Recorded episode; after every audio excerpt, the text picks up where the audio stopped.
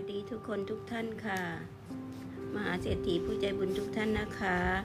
วันนี้เป็นวันพระค่ะวันที่ 17 มีนาคม 2565 ขึ้น 15ค่ำเดือน 4 ออกพรรษามาแล้ว 148 วันค่ะ วันนี้ก็ยังมีเรื่องเล่าต่อจาก episode ที่แล้วนะคะก็คือเล่าเรื่องคุณยายต่อค่ะ คือเมื่อเราเข้าวัดปีพศ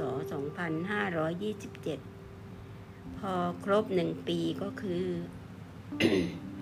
พศ 2528 ก็ปรากฏว่าเราเคยนำรูปที่อโกใหญ่ที่เสียชีวิตไปอย่างกระทันหันไปให้คุณยาย แต่เราก็ยังไม่เคยถามคุณยายอีกเลย อได้ครบหนึ่งปีแล้วเราก็เลยอยากเรียนถามท่าน ก็ปรากฏว่าท่านก็ออกมาพบพวกเราเป็นการส่วนตัวโดยที่ไม่มีคุณอารีพันธ์มาด้วย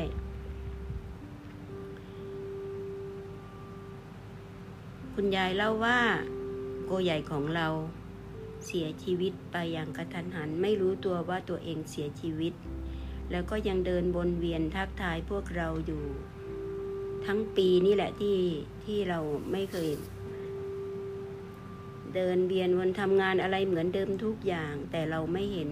เขาพูดคุยกับเราเราก็ไม่เห็น นี่คือคุณยายเล่าให้ฟังค่ะ พอ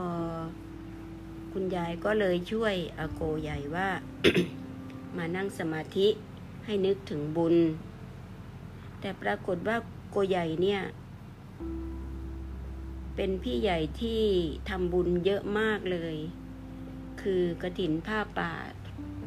เป็นจองเป็นเจ้าภาพกระถินทุกปีเลยค่ะ ต่างจังหวัดปราจีนบุรีเราก็เคยไปด้วยกับท่าน และได้บวชน้องชาย น้องชายมีอยู่สี่ห้าคนได้บวชเป็นเจ้าภาพบวชให้หมดเลยค่ะ นี่นี่คือโกใหญ่ ถือว่ามีบุญเยอะมาก พอนั่งสมาธิปุ๊บ คุณยายก็เล่าว่า นึกถึงบุญได้บุญก็พลึบขึ้นมาเลย บริวารยาวเป็นหลายโยชน์เป็นพันโยชน์เลย แล้วก็แปลงร่างเปลี่ยนร่างขึ้นไปอยู่ที่ ชั้นอะไรนะคะป๊าดาวดึงชั้นดาวดึงส์ทันทีเลยค่ะ พอโกเล็กได้ยินอย่างนี้ โกเล็กถึงเตรียมถือ ทองคำที่เป็นสมบัติของเข็มขัดทองคำหนักสามสิบบาท หย่อนไปนิดหน่อยค่ะ โกบอก หย่อนไปยี่สิบแปดสตังค์ที่ถือนั่นแหละก็เลยฝากถวายคุณยายเลยทันที แล้วก็ พร้อมด้วยข้อมือ โกเล็กจะเรียกว่าข้อมือก็คือสายแขนนั่นแหละค่ะ เป็นทองคำเหมือนกัน หนักสามบาทนะคะ โดยทำโดยให้ช่างให้ช่างถักทอมาโดยคำสั่งนะคะ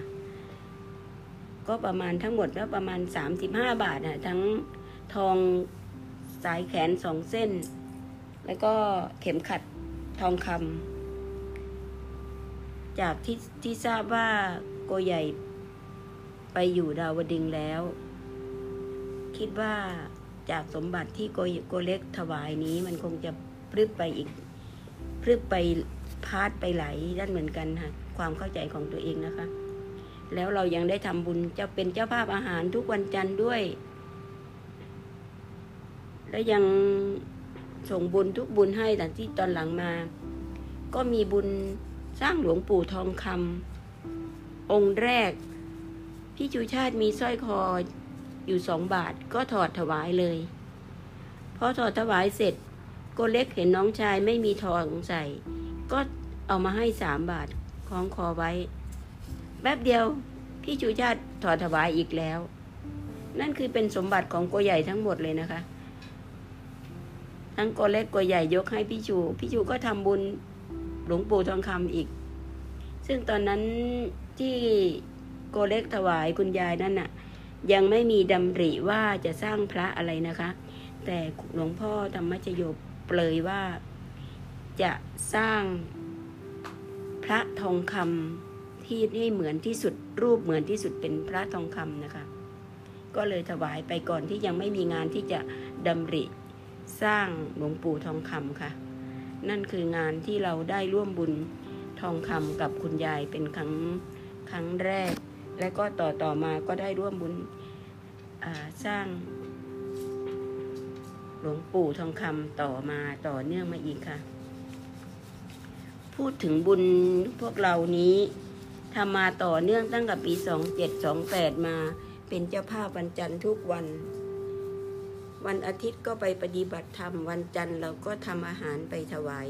ที่ครัวยามาแต่ก่อนพระมีแค่ 11 รูปนะคะ บุญตรงนี้ก็ประมาณพระน่ะมีสองวงค่ะ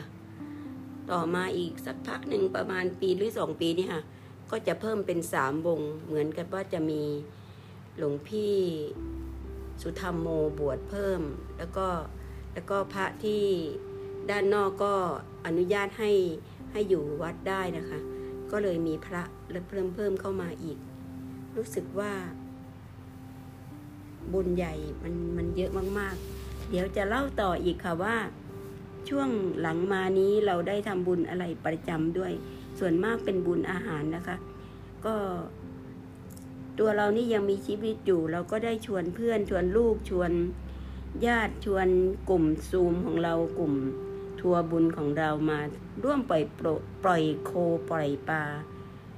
เดือนนี้เดือนมีนาคมนะคะ ก็ได้ประมาณหนึ่งหมื่น ก็สามร้อยกว่าบาทแล้วล่ะค่ะ ก็แบ่งบุญตรงนี้ให้ทุกท่านทุกคนค่ะสาธุค่ะเดี๋ยวมา ฟังต่ออีกเรื่องหนึ่งนะคะ